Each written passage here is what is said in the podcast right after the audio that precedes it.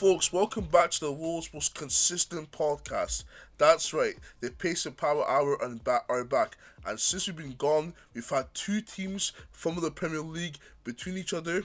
Chelsea failed to secure more than one point in a game, and Liverpool make a slight comeback.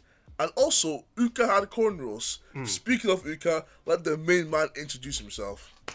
Speaking of Uka, aka the goat, aka the man who knows the most ball on the podcast, aka Allegedly, aka bigger than Abraham Alurin. It's Samuel Al- Uka, I- aka ST. allegedly. Not not allegedly. I'm, ju- I'm just here to spit oh, facts today. You know what I'm oh, saying? Oh, I'm gonna- listen, listen.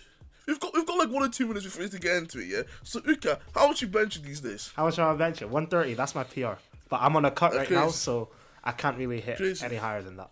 Crazy. Some guys are benching 160 out here, but I don't know who the man there. Or some guys are incline dumbbell pressing, you know, the 50 kgs at Pure Gym. So Bro, I couldn't. I'm not sure about it's Uka. let, let, let, let me not Can you- even. can you let me not even. Let me not even. E- let me not ego massage myself Okay, here because if I say if I say okay, my numbers, yeah, oh, it's, it's a long day for you. That's all I'm saying. But there is, yeah, as you know, the Pace of Power Hour boys are a strong set of young men. Mm. Word. Pause. words, words, but pause. Yeah, but also, I'm Abraham Lurin. I'm going to be your host for this podcast, so let's get into it. Arsenal and Man City have been battling at the top of the Premier League for some time now, and the last few weeks have been exciting. The leaders of the pack played each other in a feisty competition, with City coming out victorious. The defeat did not taint the Arsenal players' spirits as they went on to thrash Aston Villa 4 2, and City ended up dropping points, making them temporary leaders. Uka, Mm. do you think this title race is going to come down to the last game of the season? I'm hoping for an Aguero moment. I'm hoping for Kieran Tierney, edge the box, balls bobbling, redemption story. He's coming, smacked it, top bins, shirts off. He's jumped to the fans. I'm crying. You're crying. Oh. We've booked a we've booked a ticket off to London. We're celebrating in the parade with the fans. We're jumping on a bus. We're doing everything. What are you saying? Nah, you've actually just described the perfect ending to a perfect season, but my brain tells me it won't, and my heart tells me it won't because from what I've seen this season, City are teetering. Arsenal, we've come through a dip of form, but I think this is us progressing now. So I think it will not come down to the final day. If you're asking me for, if you're asking me for my honest predictions, I still don't know. I still don't know. I feel like I don't know. Something about City is just scary, man. We've seen City circum a 14 point deficit before and go on to win the league. So what's stopping them this season? I know Ederson has come out yesterday um, and said that the Champions League is something that they're really, really aiming for this season. So let's Are so, so so let's hope that they just crumble in the Premier League and hand us the league title. But me, I do not think it'll go down to the final day. I think it'll be decided before then. I mean, you're right. If you ask any Liverpool fan, yeah, competing against City is probably the hardest thing you can do in world football. And yes, the Champions League record may not be stellar, but look, if you're in the league with them, you're going to end up crying. Again, that loss to City, we played poorly, but if there's one team you don't want to play poorly against, it's Man City. Do I think it'll come down to the last game of the season? Mm, that depends. We've got another question that's going to address that that we can link into it, but we're going to move on for a second. Speaking of them focusing on the Champions League, tonight they played RB Leipzig and they drew 1 1. I'm sorry, Pep. This doesn't seem like Champions League winner form. Real Madrid just came back against Liverpool to win 5 2, and you're drawing with RB Leipzig. Honestly, God, I'm a bad football host, but the only RB Leipzig player players I know right now are or is it or or that or I, I can never pronounce this guy's name. Gvardiol. And the boy of of who people were saying was better than Saliba last season, yeah, and um and then Nkunku and Timo Werner. I'm not sure about you, yeah, but I feel like Man City have one or two players, you know, who can match them man in them positions. And Nkunku So, didn't even Pep start Guard- as well. he didn't, he didn't even start. No. I don't. I, don't- I mean, I mean, I don't know. We really say that's a question for another time, yeah. But let's talk about this. Leading up to the City game, Arsenal had poor results against Everton and Brentford. Do you see Arsenal losing so-called easy games? Look, to win the league, yeah, you can't drop silly points. Arsenal's known for that invincible season. Fam, Arsene Wenger literally told these guys, if you need to hold draws, hold draws. And do it is, I'm gonna tell people, right? I don't want any fans talking about the invincible side, yeah, until you do it. I don't want any fans saying you guys are holding draws. How about how about Liverpool? How, how about Tottenham go toe to toe against Man, a Man, um, a Man City and see the, the after the um hold draws? It's hard.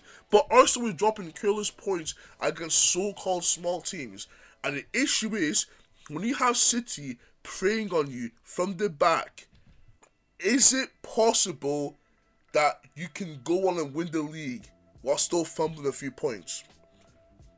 Um, no. I feel like you have to be near perfect. I think Liverpool got near 97 points and still didn't win the league because City were that elite. So dropping points is really not an option. I know this is not City of old, but it is still Manchester City at the end of the day. We're talking about a Norwegian freak that's up front for them, a midfield maestro with Kevin De Bruyne behind them, and then just a uh, just the sheer quality of talent they have in their squad, built from a mastermind that is Pep Guardiola. So it's going to be a recipe for mm-hmm. disaster if City are chasing anyone. If I was Arsenal, I would prefer that we are second right now, chasing City, so the pressure is off us because On we them, yeah. we have seen Arsenal crumble under pressure from the Wenger days to the Emery days, losing in Baku 4 1, even to last season when we were supposedly supposed to finish fourth and then we lost to we lost to Spurs and then we lost to Newcastle back to back and our season just mm-hmm. capitulated from there. So to address the question, I feel like we cannot afford to drop any any not any more points, but we cannot go on another two two to three game run of dropping points because I believe in that little run that we had.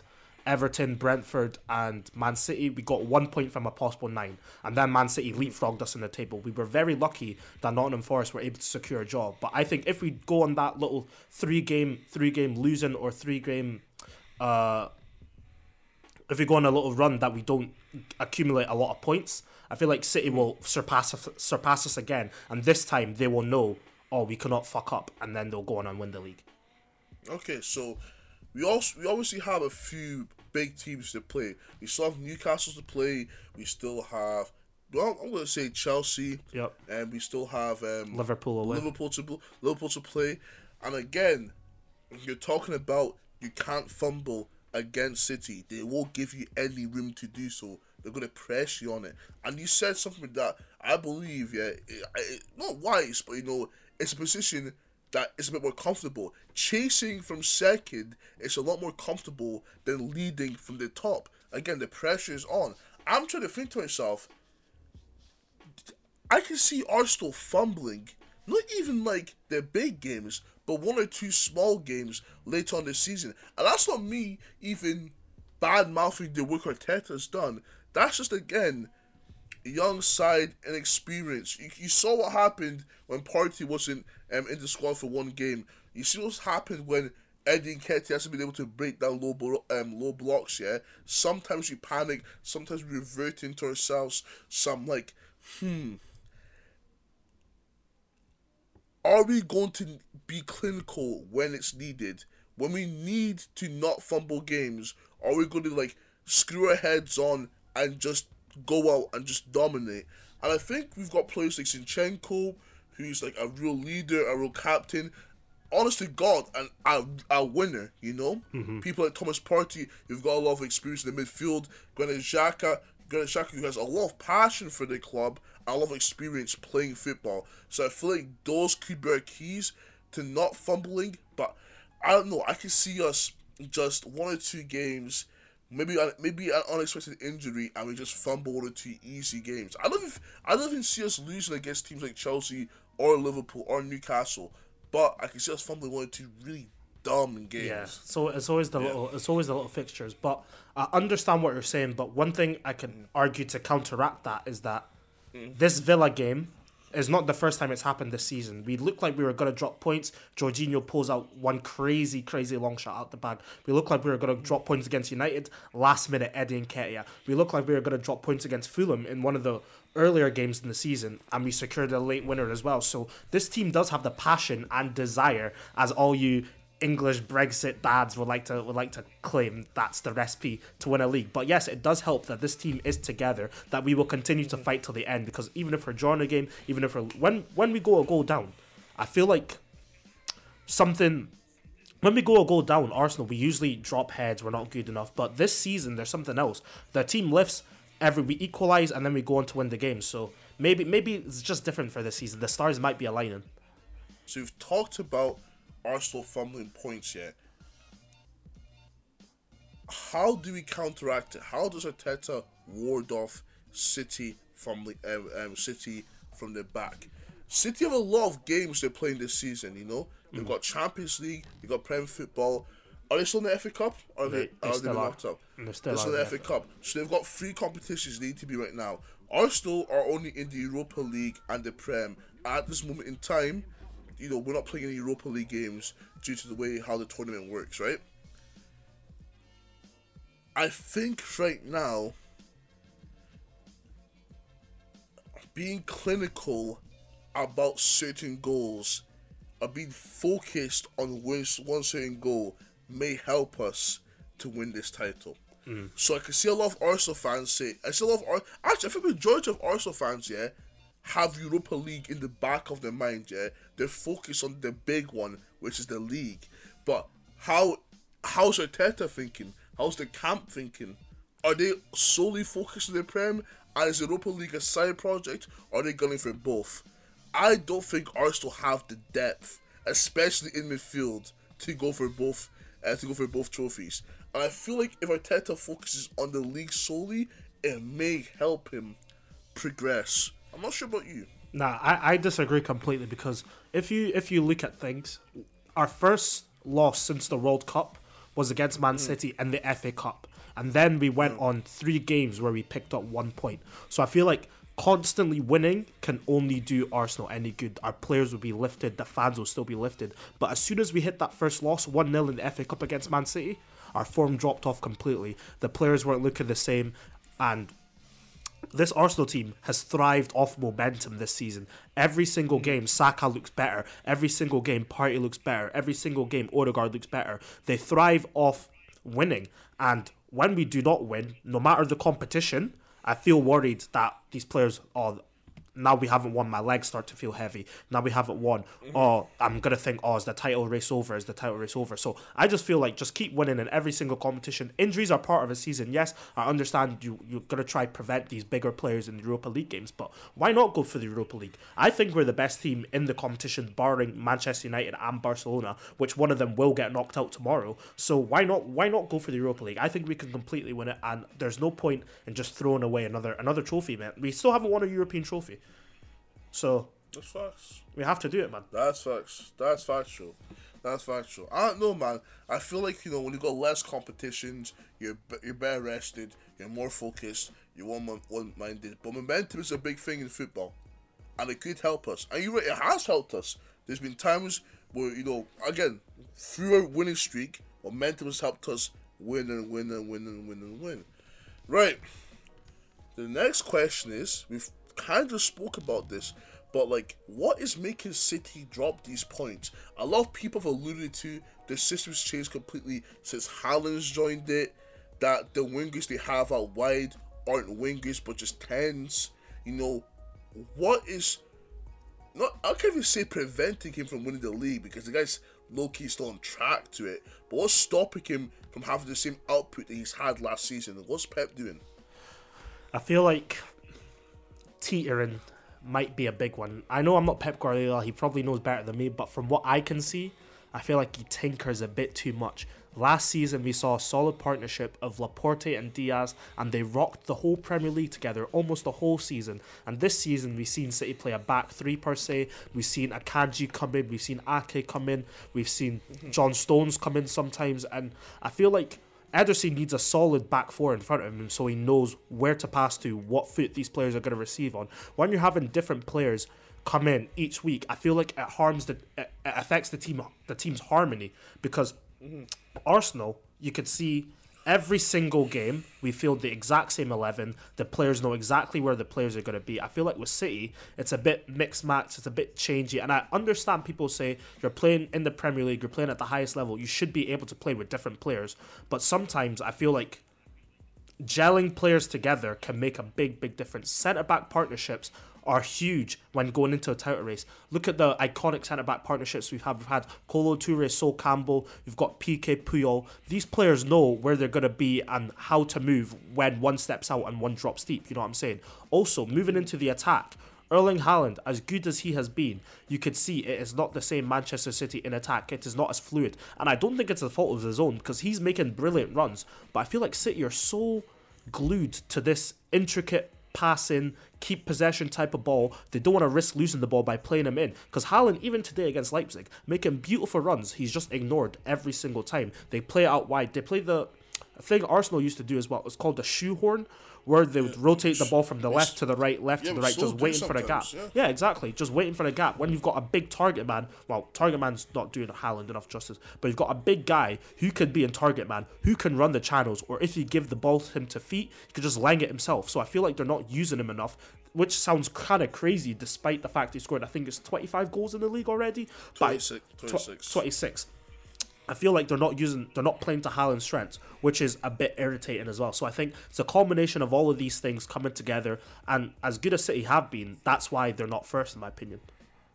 Yeah, I mean, yeah. I'm talking about not playing to City's strength. If you if you go back to the start of the season, Pep Guardiola literally said, "We won't. Haaland won't change for us. We'll change for him." So that's kind of interesting. The chopping and changing is hundred percent right. You know, if you have a colleague at work, you know, you work together well, and all of a sudden some new guy comes in, or every single two every single two weeks, you've started a project with your friend, and then they've taken them out and put somebody else in.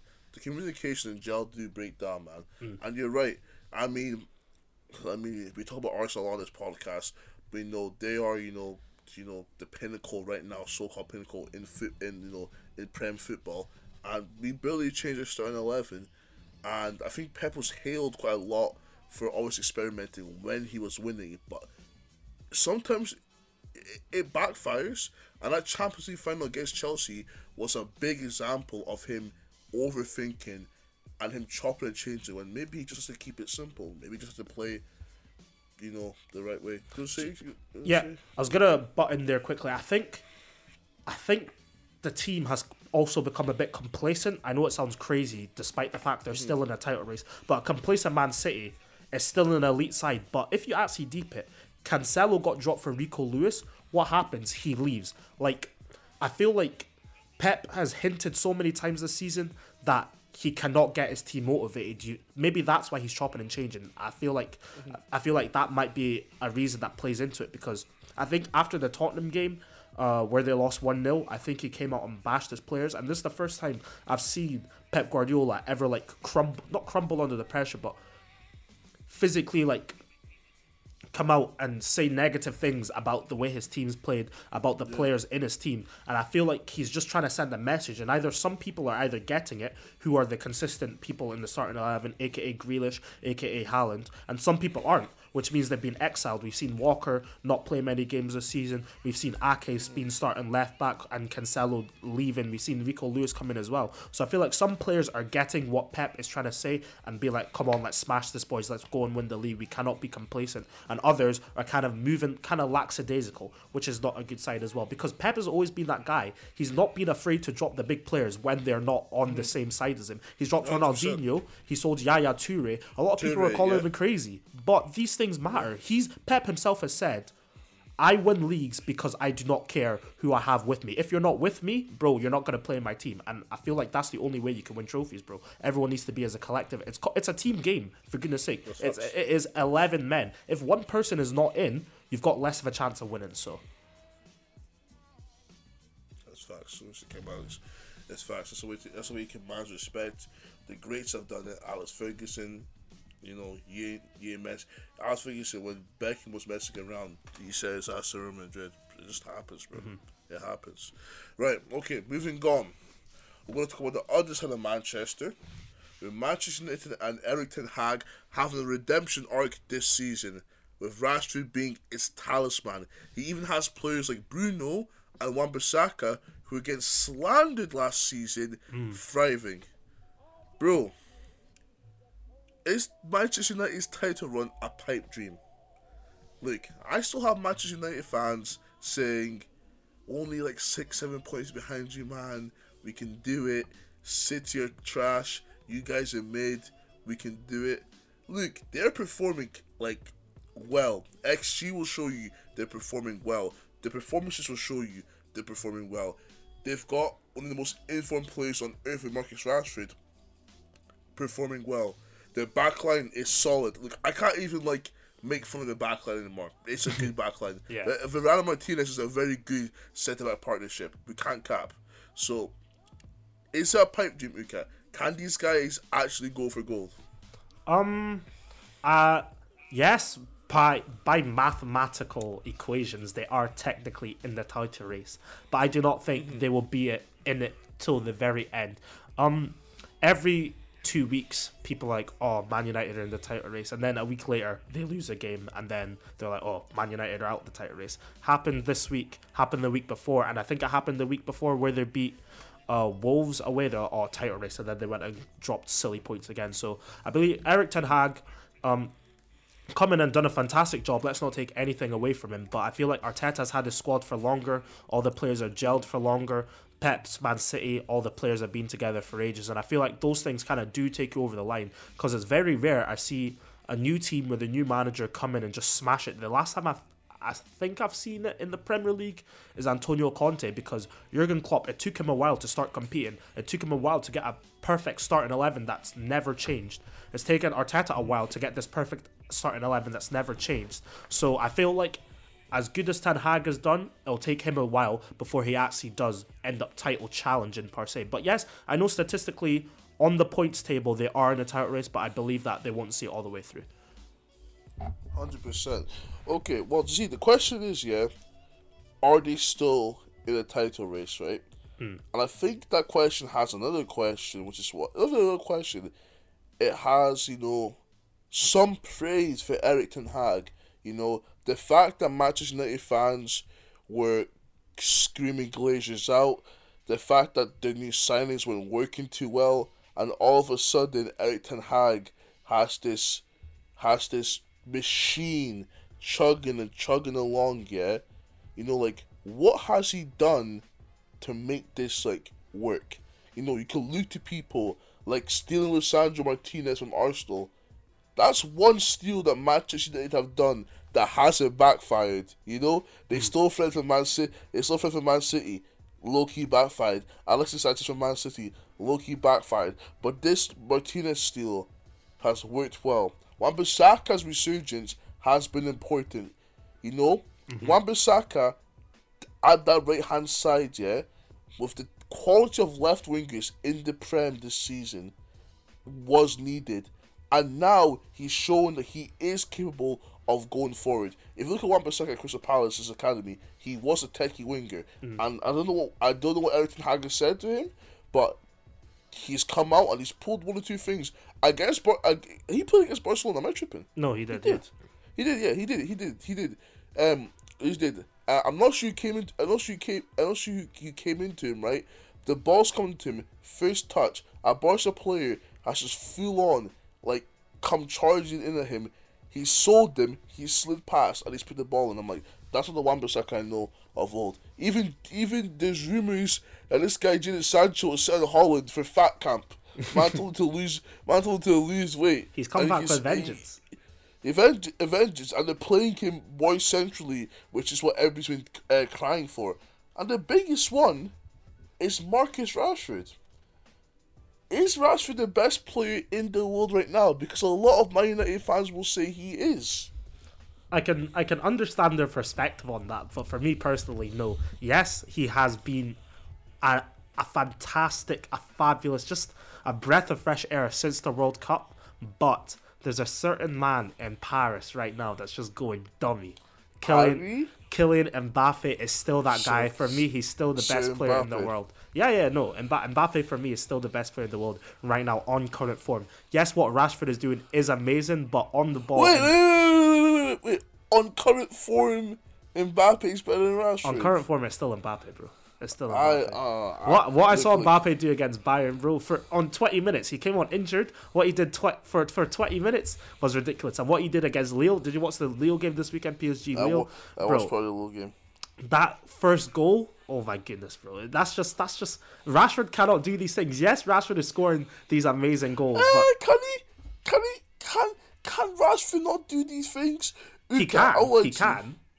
But he's not doing it the same way. It's not. I the- mean, I mean, he's do he's doing it on, on like the most consistent basis I've seen in a long time. Uka, Marcus Rashford, yeah, Hmm. has shown to me has shown to me, yeah, that he may go down as one of the most unlucky players of all time, and this is because every single manager he has had has been absolute dog.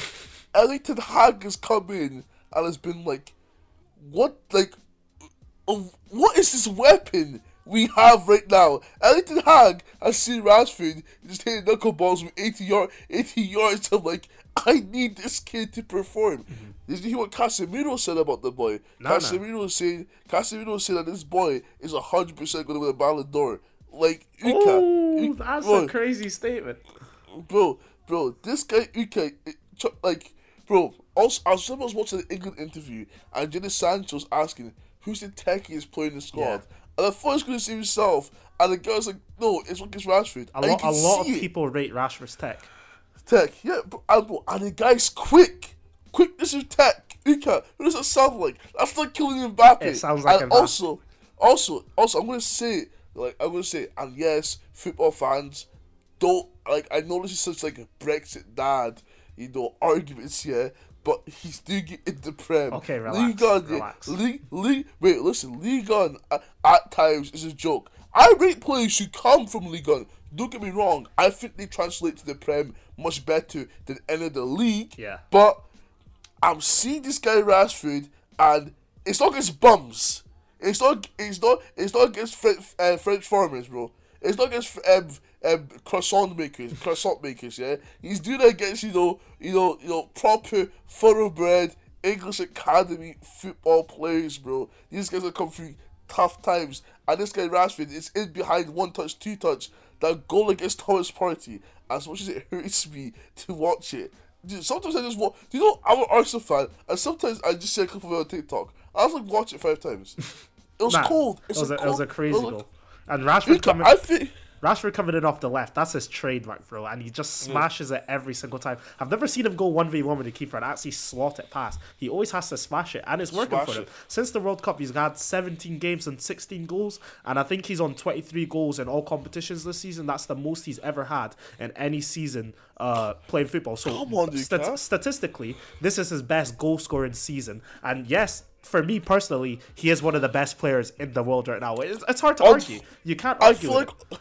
I, I feel like. I feel like on form right now. This is it, right? Yeah, this is it. I hate United, guys. Just remember, Mm. Rashford is better than Mbappe right now.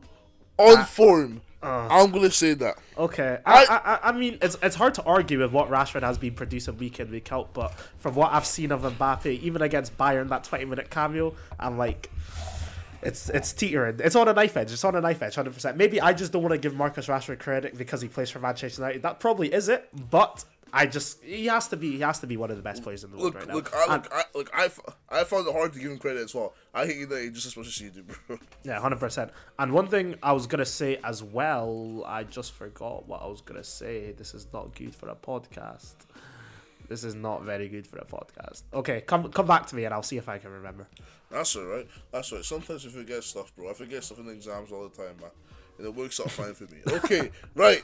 The last question is, yeah, will the Saudi takeover affect Man United on the field? What I've been saying to a lot of people is, Man United have money. Hmm. So you see all these United fans saying, look at us now. Once you get money, it's over. I'm like, cool, fair enough. Once you know, teams like Newcastle, they got bread. Look at them now. Look at the signings they've made. Yeah, United have always had bread. Is is this Saudi takeover going to really affect them? The the biggest club in world football. As a business, these guys are a billion dollar, base billion pound billion dollar business. So is this Saudi takeover gonna, you know, do that much? Because I think the issue is people think Manchester United can't get these players. The issue is they can get them, they just can't attract them. Will this Saudi takeover? I don't. I, I don't think it's a case of will it like will the, will, will the influx of cash help them? How will the Saudi takeover help them attract better players? Um, I don't think it will. I think Manchester United commercially is probably one of the biggest clubs in the world. You could argue it's up there with Real Madrid at the at this current moment in time. The amount of revenue Manchester United bring in is probably ridiculous. They've got a deal with Adidas right now. I know their t- uh, their shirt sponsor is TeamView, which is another very big company. I feel like this Saudi money is more to clear the depths. I'm, I haven't read into it. I'm not a personal expert, but from outside from the outside looking in, Bringing in players has never been a problem for Manchester United. Yes, they could not replace uh, Cristiano Ronaldo in the winter window, but I feel like they will in the summer window with or with or without a Saudi takeover. I feel like Manchester United in the current state they are in they are in depth. They need to clear this depth. There are things that the Glazers have done to this club. Oh, bro, unspoken words. When we had Taddy on this podcast every week complaining about the Glazers, you and Taddy both went to Old Trafford. That place is crumbling every week. I'm seeing I'm seeing fans say, "Oh, the seats are broken, the lights aren't working, the toilets are disgusting." Maybe you could come in. Maybe there's uh the Saudis could come in, renovate the stadium, make it look nice again. Cristiano Ronaldo came out in that Piers Morgan interview and said the insides of the club ha- have been the same since he left in 2008. This is not acceptable. Uh, we are in 2023. You should be having new facilities, new gyms, new swimming pools, new everything for, for the club to succeed. And unfortunately, that that could be a reason why Ronaldo hinted at it. It could be a reason why they haven't won anything since Jose Mourinho because everything in the club is so traditional, is so backwards, while everyone else is progressing. Manchester United have stayed the same, which means regressing over time. So I feel like the Saudis might come in and might redo these things because when City came in, they just didn't only take over the, the transfer market. They built immediately new training pitches, new youth pitches. They brought in the best youth players to, to upgrade their academy. Now they have one of the best academies in the world. They have partnership teams in New Zealand and they've got one as well in New York in New York, not New Zealand, sorry, they've got one in Australia, and they've got partnership teams all across the world where they can link these players, and if they're good enough, they can ship them out alone and bring them in, etc., etc. I think maybe this might be a similar thing that Manchester United might be looking at because the team needs it. I'm sorry. When Ronaldo's saying they've got the same chef for when I was here 10 years ago, it's a bit embarrassing.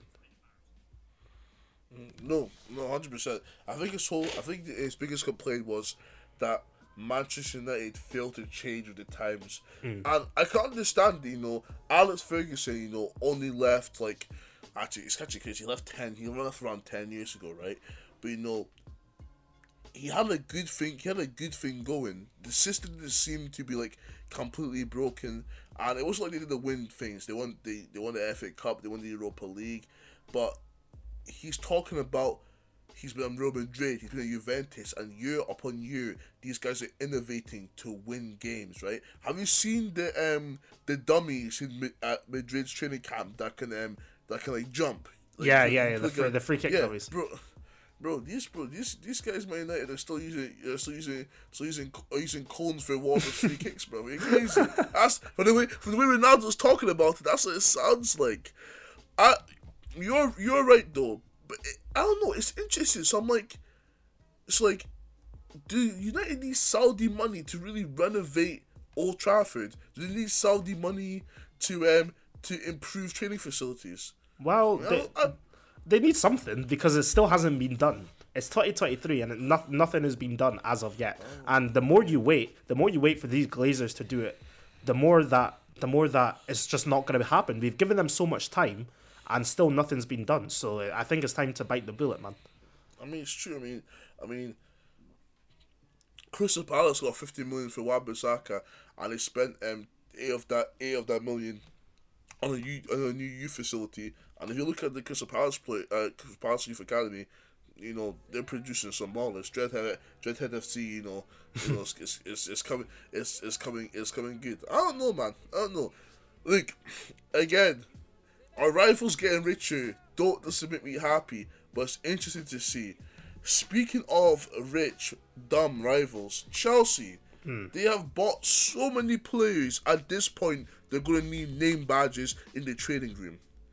Though I'm impressed with the signings that they have made, The performances on the pitch, on the other hand, haven't been too great. Todd Boehly has held balls to the squad, but we did the right signings. Look, the players they signed are techie players. Nobody can cap. Nobody can cap about how good the players have been, right? But they're not performing on the pitch. My question is, you know, from the players they have signed, who's been your favorite player?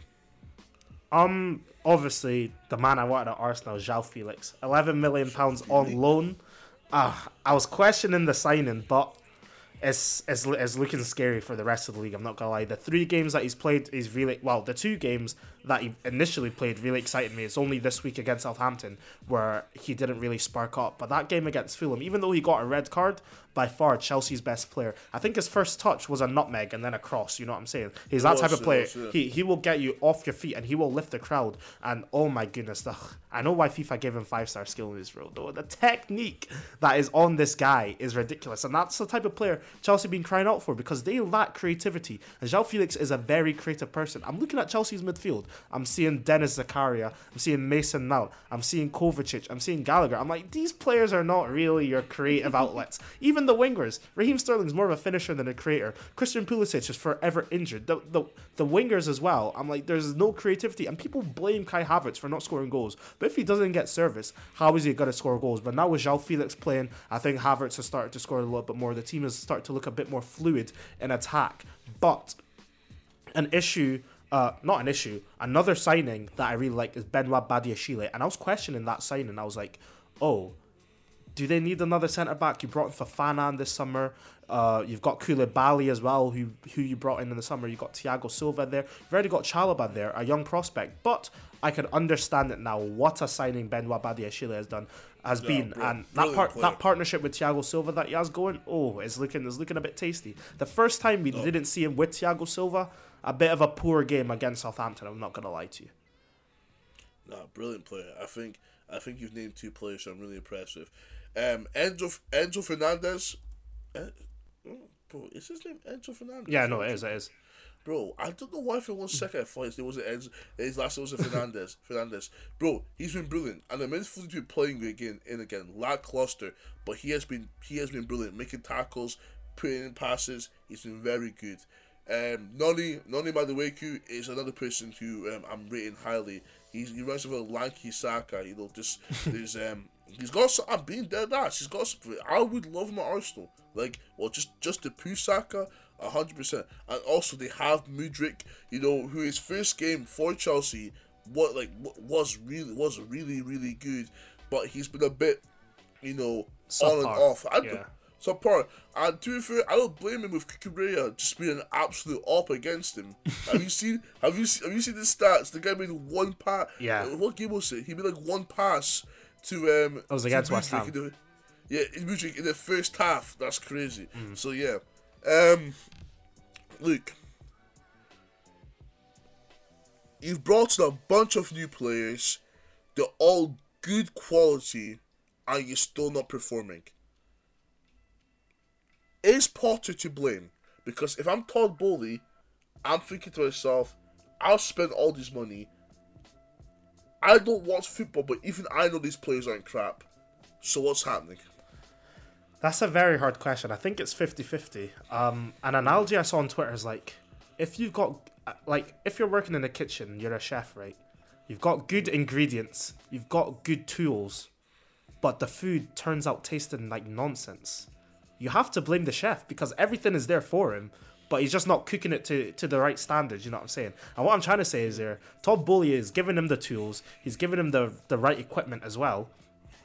And and Graham Potter unfortunately isn't cooking up anything nice because he's got two wins in 17 for Chelsea, which quite frankly is a disgrace. I don't know if you saw the John Obi Mikel interview that we was doing uh, the other week. He said if Abramovich, well, he didn't say if Abramovich was there. He said when he was playing for Chelsea and Abramovich was the owner, bro, you're on a two you're on a two strike thing. Once you see that helicopter fly down to the training ground, you knew the manager was in trouble. You knew the manager was in trouble, and the second time it comes, you know the manager's gone. And I feel like Todd Boehly, he's promoted Graham Potter as his man. You've given him a young, a lot of young players you have to let him cook. You can't you can't give him this much signings and then expect him to magically make it all work overnight. He is not a miracle worker. Yes, he's underperforming, But at the same time, you have to understand that football is not football is not an overnight type thing. You know what I'm saying? I've never seen a team turn from shit to crazy overnight without any sort of linear progression. There's always linear progression in football. I'm not gonna lie to you, no matter how you look at it. And one more thing about Graham Potter, I feel like a lot of the fans are getting on his back for not being like angry in these players' faces, like he doesn't look uh, up for it. But at the same time, some managers are just not that, not those type of managers. Arsene Wenger wasn't really that type of manager, uh, which uh, Jose Mourinho was that type of manager. These both of these managers have still won stuff at the end of the day. Both of these managers are still very, very highly regarded in the world of football. So you can't get onto Graham Potter for not being that type of manager. So all I'm saying is you might have to give him a little bit more time. And if it doesn't work next season, then you could start to bring the fire torches out, and then you could start blaming Potter. But I feel like it's a bit too early because I I believe half of these players did Potter really even want in the first place? I think it's just Boehly going crazy in the transfer market. No. I think that I think that's an issue. Both me and Luke have rated Potter for some time now. I mean, we I mean when we did our Arsenal episode, which you guys can go watch, where we tried to rebuild Arsenal, he was a manager. We had to like replace Arteta because Arteta was performing so poorly, right? Um, one thing with Arteta that people kept on saying, like Arteta in fans when he was playing well, when he was playing poor, were saying was he doesn't have his players. And to an extent, that was true. When Arteta had all the players he wanted, he was performing. He ended up performing well. So you know, I think Todd Boehly should stick it out. I also do think that Graham Potter, as a manager, needs to show that he's able to do something. So, i.e., yes, you don't have the players you want yet, but come on, with the tools you have, you can get one or two results. So, I think Graham Potter needs to get back into you know European positions. Yep. Talk to Todd Boehly and like, bro, like, thank you so much. Like, you're so invested in this club. But when you buy players, yeah, let's communicate together. Let's build a team. And then I point, you shoot. That's Yeah, it. hundred percent. I feel like I feel like as well. If you look at Chelsea signings here, I'm looking Enzo Fernandez 22, Wesley Fofana hmm. 21, Mudryk 22, Cucurella 24, Benoit Badiashile 21, Madueke 20, Malo Gusto 20, Chukwuemeka 18. These players are young players. Like the, hmm. I feel like if you sack Potter now, you are missing out on the future potential that he could build with his team. I know Potter's not doing well right now. I feel like he has his own problems. He's not sticking with a starting 11. He's chopping and changing the formation every game, which I think is an issue. How do you expect these players to perform when they're brand new and you're just chopping and changing every week? But once he finds that starting 11 that he eventually does want to go through with, I think Chelsea will thrive in the future because, like I say, football's linear you, you're gonna you're not gonna go from zero to hero overnight. You'll you'll see slow progression until they finally reach the top because these players that they have signed in, as much as we like to clown the amount of money they've spent, they are quality players. Enzo Fernandez, World Cup winner. Joao Felix was once the most expensive teenager in the world, I think. Um, Well, Wesley Fofana, another highly touted centre back. These players are also young that that's still got time. So if you give Potter four to five years, I know people say trust the process like they did with Arteta, but some I feel like Chelsea fans should low key trust the Potter. Pro, trust the process with Graham Potter. Yes, it's not looking too good right now. If you don't get any European football, fair enough. You could you could question his you can question his time at the club, but let him cook with the young players that he has. Yeah, man. Yeah, man. Oh, actually, another, another signing that I like a lot is the Fofana guy. I don't know why. There's something about him. He's, he's, he's, he's a good player as well, but I like his look. The striker Fofana or the defender. Yeah, the, the striker Fofana. All right, okay, bye bye. Yeah, yeah. Okay, the next question is, well, um, all you Chelsea fans is chatting last on the internet. Yeah, what happened to Carl Hudson Odoi? What happened to him? I was, it's a genuine question. It's on the script. I What's think happened to I think he's at Bayer Leverkusen in the Bundesliga, and I think No, they're no, having no, we- they're having a poor season. we- I think. No, we know we know where he is. Bro, I swear there's a stat, yeah, which just like alluded to alluded to him having like zero attacking output one game. this this is like the guy the guy beat zero men, didn't make it pass didn't make it past the halfway line. Something crazy, something crazy, bro. Look, Nah, I don't. I like I, I I like I like ripping into Chelsea fans because once last one or two seasons ago they're like, Callum Hudson-Odoi is a better player than Bukayo Saka. Callum Hudson-Odoi is a better player than Emile Smith Rowe. Callum Hudson-Odoi is a better player than Martinelli. Are you guys on track? That guy is so mid. In fact, Ghana, yeah, just call him up now because because because this guy, what's his name? Gareth Southgate has never called this guy back up to, for international service. I'm sorry. I just had to rip into Carl Hudson-Odoi for a bit. You like to say something? Would you Nah, like to get into Carl Hudson-Odoi? You know, I've I haven't watched a lot of Bayer Leverkusen this season. I've, I've heard that their form is very very poor for the standards of the club. I'm looking at the stats here. No stats don't tell the whole story, but I'm seeing 13 games, zero goals, one assist. It's, it's, it's, it's looking a bit crazy. It's looking a bit crazy. This, this is what happens when you compare your players to Saka. We've seen it with Brandon Williams when Saka was playing left back. We've seen it with Mason Greenwood. We know what happened to him. We've seen it with Callum Hudson-Odoi. It's looking meaty, and now you're comparing him to Sancho. Hey, look. Look at look, look in the last two seasons who's performed better. Just stop comparing Oh, your players to Saka because everybody- it just ends yeah. bad. It ends bad. It ends bro, bad for you. bro, bro, bro, bro, it's bro, it's happening to it's happening to uh, to Philly. It's To Phil Foden. Yeah, yeah, it's happening low-key. It's happening a little bit. It's, It's it's happening a Phil little bit. Foden. Look, it's- It's Phil Foden. Look, look, look. I'm telling Saka, yeah. I've told Saka, you're wearing the red boots. Put those black boots back on. This guy look like a, this guy look like a, a young boy fan. When he had those black boots, he looked like a young boy fan. Okay, right. I'm gonna get on to Klopp. These Hmm. man got pumped 5-2 yesterday.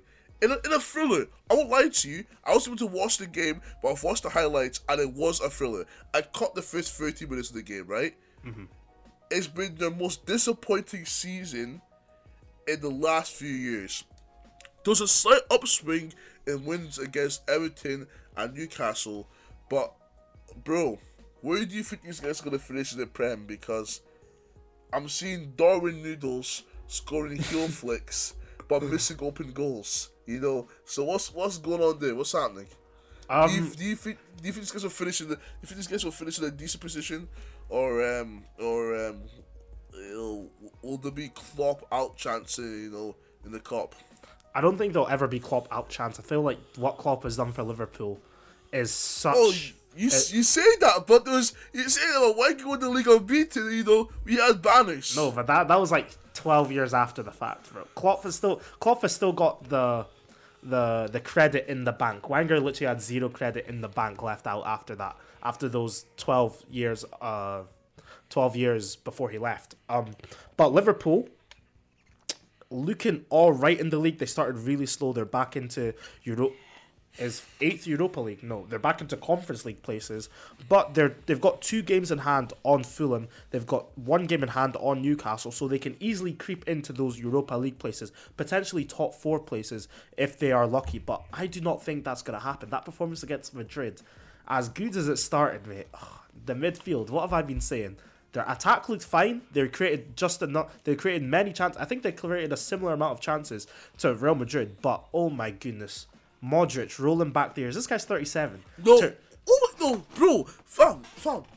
It's a clip where he just intercepts a ball and just p- turns into the flash. What is that? Yeah, I know it's Yeah. crazy. I, I don't know how he continues to. Every season, I'm like, Real Madrid's midfield, they need upgraded. Every season, I'm like, oh, Modric, how can he do it for any longer? Kroos, I know didn't play yesterday, but can he do it any longer? And every season, they just seem to defy the odds. And Liverpool, on the other hand, oh my goodness, disgraceful midfield performance. Stinky. Oh my, Fabinho, like I said, you're no longer an Eno, bro. I'm, I'm retracting that Eno. You're fab. You're fab for now. And Trent and Gomez, they're strippers, bro. They're actually strippers. Go- Gomez yesterday, oh my goodness gracious me. I It's like one- Gomez, I, man. I, I feel bad for Liverpool because if Gomez had a semi decent performance, the score would probably be 2 2. But he was directly at fault for three goals. And that's why I feel like, yes, Klopp can get all this hate that he hasn't set up his team correctly, he hasn't picked the right lineup. But if a player is stripping like that on that day, bro, there's only so much a manager could do. He could just sub him off, that's it. But the damage has already been done.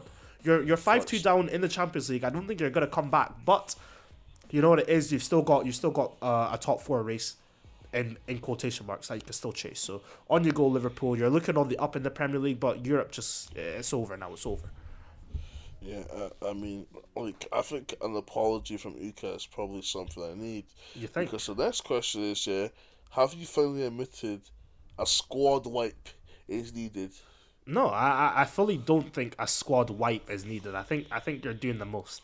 because when I look at this Liverpool squad, I'm seeing great players. Salah uh, back to his best yesterday. Nunez. Is he back to his? oh, he was back back. to He his was back to his best? yesterday. Yesterday. Do you know? Do you know? I look at Salah, I think to myself, God damn, bro, you are like you are a good player, but you're like you're so good, but it just like technically you're so poor. I don't know that makes no sense because like no, it's not technically you're so poor. Sometimes, he sometimes he'll become a tactician for thirty seconds, and that thirty seconds is all he needs to score. But hmm. other times I'm like, bro, do you know how to like pass, dribble, or like even like even like shoot correctly? You know? Do you know what it is? I, th- I think with Salah, I feel like the way he moves is so unorthodox. People aren't used to seeing it because I've seen him dribble past bare players and slot the ball to net. I've seen him play brazy passes to Mah- uh, to Mohamed Salah. I've seen him play brazy passes to Sadio Mane on occasion, but I feel like the way Hazard moves, the way Messi moves on the ball, people aren't used to seeing an erratic ass. I don't know, goal scoring inside forward like that. Even the way Rashford moves on the ball is much more fluid than the way Mo Salah moves, and I feel like that's why people think that he hasn't, that he doesn't have technical ability. When he when he actually does, he just doesn't really move in the same way these other players do. Uh, uh, but uh, Liverpool's attack, like I say, I don't think I owe you an apology because what I said is I don't think they need a whole squad overhaul. I just think they need a whole new midfield. Henderson not good enough. Yes, I said he could do it for three to four more years, but as a squad player, you might hear me out. As a squad player, Fabinho No, needs can't. replaced. Live, live for the squad player. Fabinho needs squad player. He replaced. Thiago needs replaced. He's too injury prone. Bajcetic, I know he's young and he's looking good, but he also needs someone to learn from. And unfortunately, Liverpool midfield is washed. It's completely washed. James Milner is still in the team. Bro's 37. He should be at home making tea right now with his wife, just chilling. And he's out there doing shifts on the football pitch. No, it's not. It's, that's not how you run a football club. I'm sorry, Klopp. I know you have loyalties to these players, but sometimes you just need to let it go and start afresh. Their attack: Salah, good. Gakpo, all right. Nunez has the potential to be great. Luis Diaz is already great. Defense: Trent. I know he's off form. He could still go on for a couple of years. Van Dijk can still go on for a couple years. Gomez needs gone. Um, Matip, all right for now, squad player, and Robertson, amazing. Uh, Alisson, amazing. That's not a whole squad overhaul. It's just three players in the midfield that need to go, and I think they'll see that in the summer. Next season, Salah's going to get like like 15 goals or something. That's I decent. guarantee. That is decent. Okay. If it's spread okay. out, if it's spread out, bro, you can't complain. Okay. Okay. Um. Okay. Last question is yeah. How mid is Trent? How mid is Trent? This season, unfortunately, he's been he's been very mid, bro. He's been very, Very, mid. mid. Very very mid. The question is though, yeah, can you teach an old dog new tricks? Though in Trent's cases, he's still quite a new dog. Yeah. Can we teach Trent Alexander Arnold to do this? Yeah. You know, when Thomas come out and said that Trent is a hard person to defend one on one, right? Mm. I believe he was over exaggerating a bit. I think he, he made up he like he's like he's alright, yeah. But people have said this, and if you look at bro, even Speed noticed this, right? Bro, in that Champions League final game, yeah, Yeah. it's his inability to like Let's be spatially Yeah. Yes, don't just be spatially aware, yeah. I, I'm gonna tell you something, yeah. I know you've got cabs, I know you've got strikers who take up space, yeah. But defenders more than others have to be spatially aware so they can stop threat. They can stop threats in their tracks. Trent is bad at that. So, do you think this is a skill that Trent can learn, or is he just doomed to be like this for the rest of his career? That is a very, very tricky question. Um, I mean, I feel like defenders usually get better with age, so I think there's still hope for him. But I feel like he's performed this way his whole career. I don't, I don't. Uh, yeah, obviously he was a he was a better defender at one point than he is right now. But I feel like his ceiling for defending can only go so high because if you don't start good at defending, I feel like it's very, very hard for you to reach that elite level eventually. Van Dijk started very, very good at defending, and he eventually did reach that elite level. Trent has started medium to low on defending, so the progression, I don't think he's going to hit that elite level. I think he can get good, but good enough to defend properly every week in, week out, no. But Klopp has had things in place to to not expose Trent. But unfortunately, this season, those defenders that usually protect Trent, the likes of Gomez, the likes of Matip, have been stripping as well. And I feel like that right hand side that Trent plays on has been targeted by many wingers. How many times have you seen this Vinicius Trent matchup?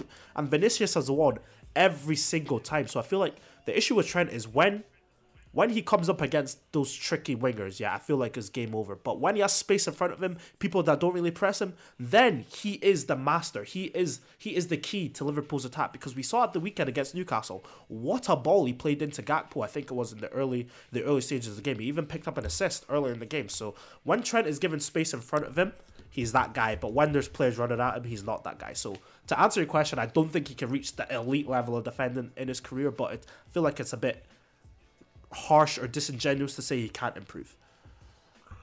All in all, Liverpool mid, Trent is mid, he's also a mid person in life. Do I think Trent can learn spatial awareness? I mean, like they're, they're paying him like 150k a week. First Klopp, he better learn to, he better learn to look over his shoulder. Christ Almighty! Right, question of the week, because that's a mm-hmm. segment I'm now forcing, pushing this agenda. NBA, the NBA All Star Game is coming up. I'm not sure if they've played it. I don't think they have played it. The All Star Game is coming up, yeah. I think last season, I'm not sure you said it, but somebody was like, why don't we just replace the Carabao Cup with an All Star game? And I'm like, yeah, bro, nobody cares about the Carabao Cup, right? I'm so, so, so, so dead ass, right? Players are always complaining the, their fixture list Yep. is too congested, right? You know, I wouldn't mind an NBA All Star type thing. My issue is, yeah, that's as far Americanized I want this sport to be. There is issues with it though. Yep. Like Big the. All Star the All Star game, yeah. Like basketball is a no contact sport, right? So I know they jump and I know the landings can be techy, yeah. But in general, they're less injury prone. They're, well, they're less prone to injuries than prem players. You know, that's mm. the biggest issue.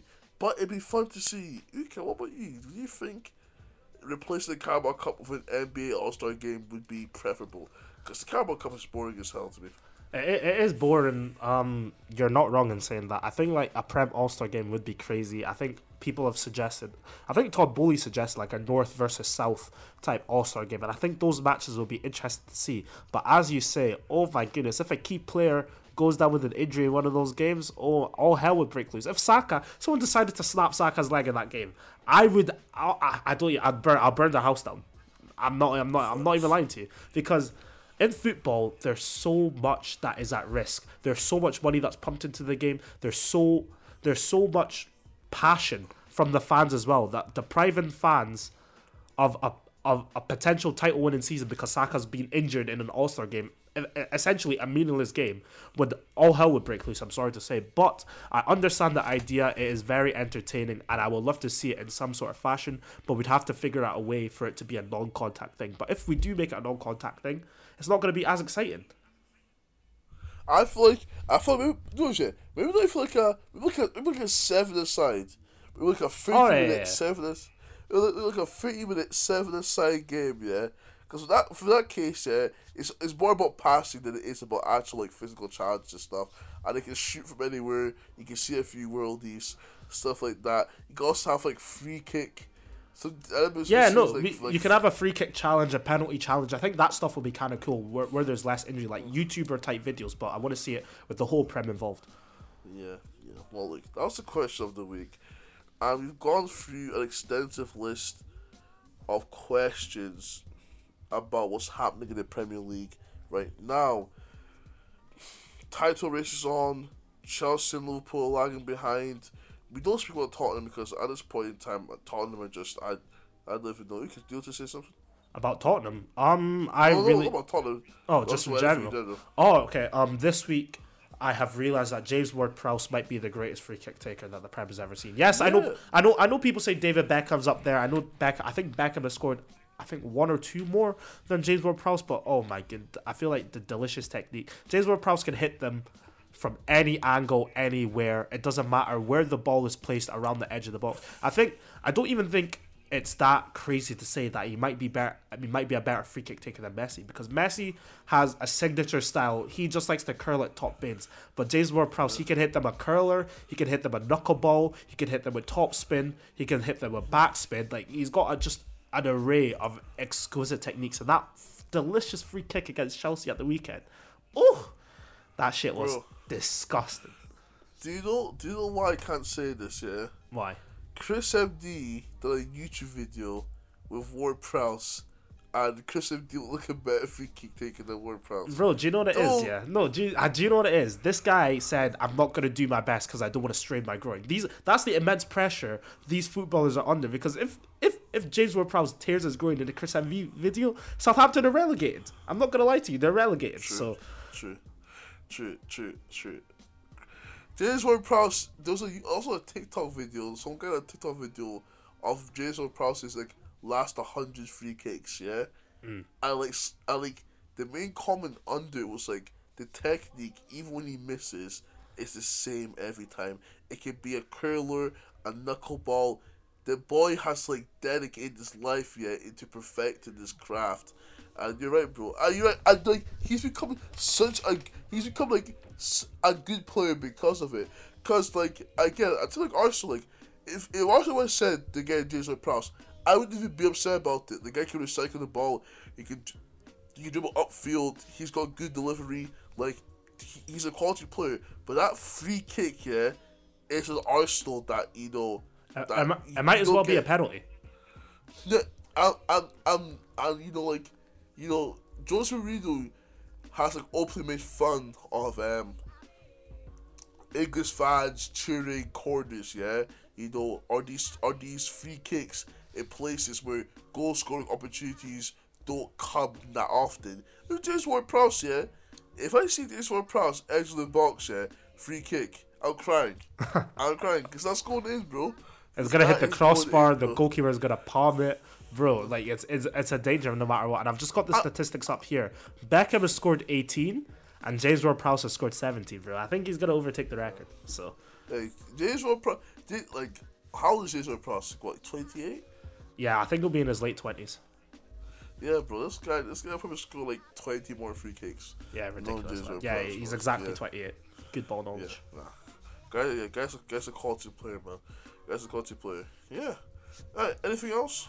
Um, not really. Um, yeah, I think nothing else to talk about per se. Manchester United versus Barcelona tomorrow, but I really couldn't Tomorrow? care less.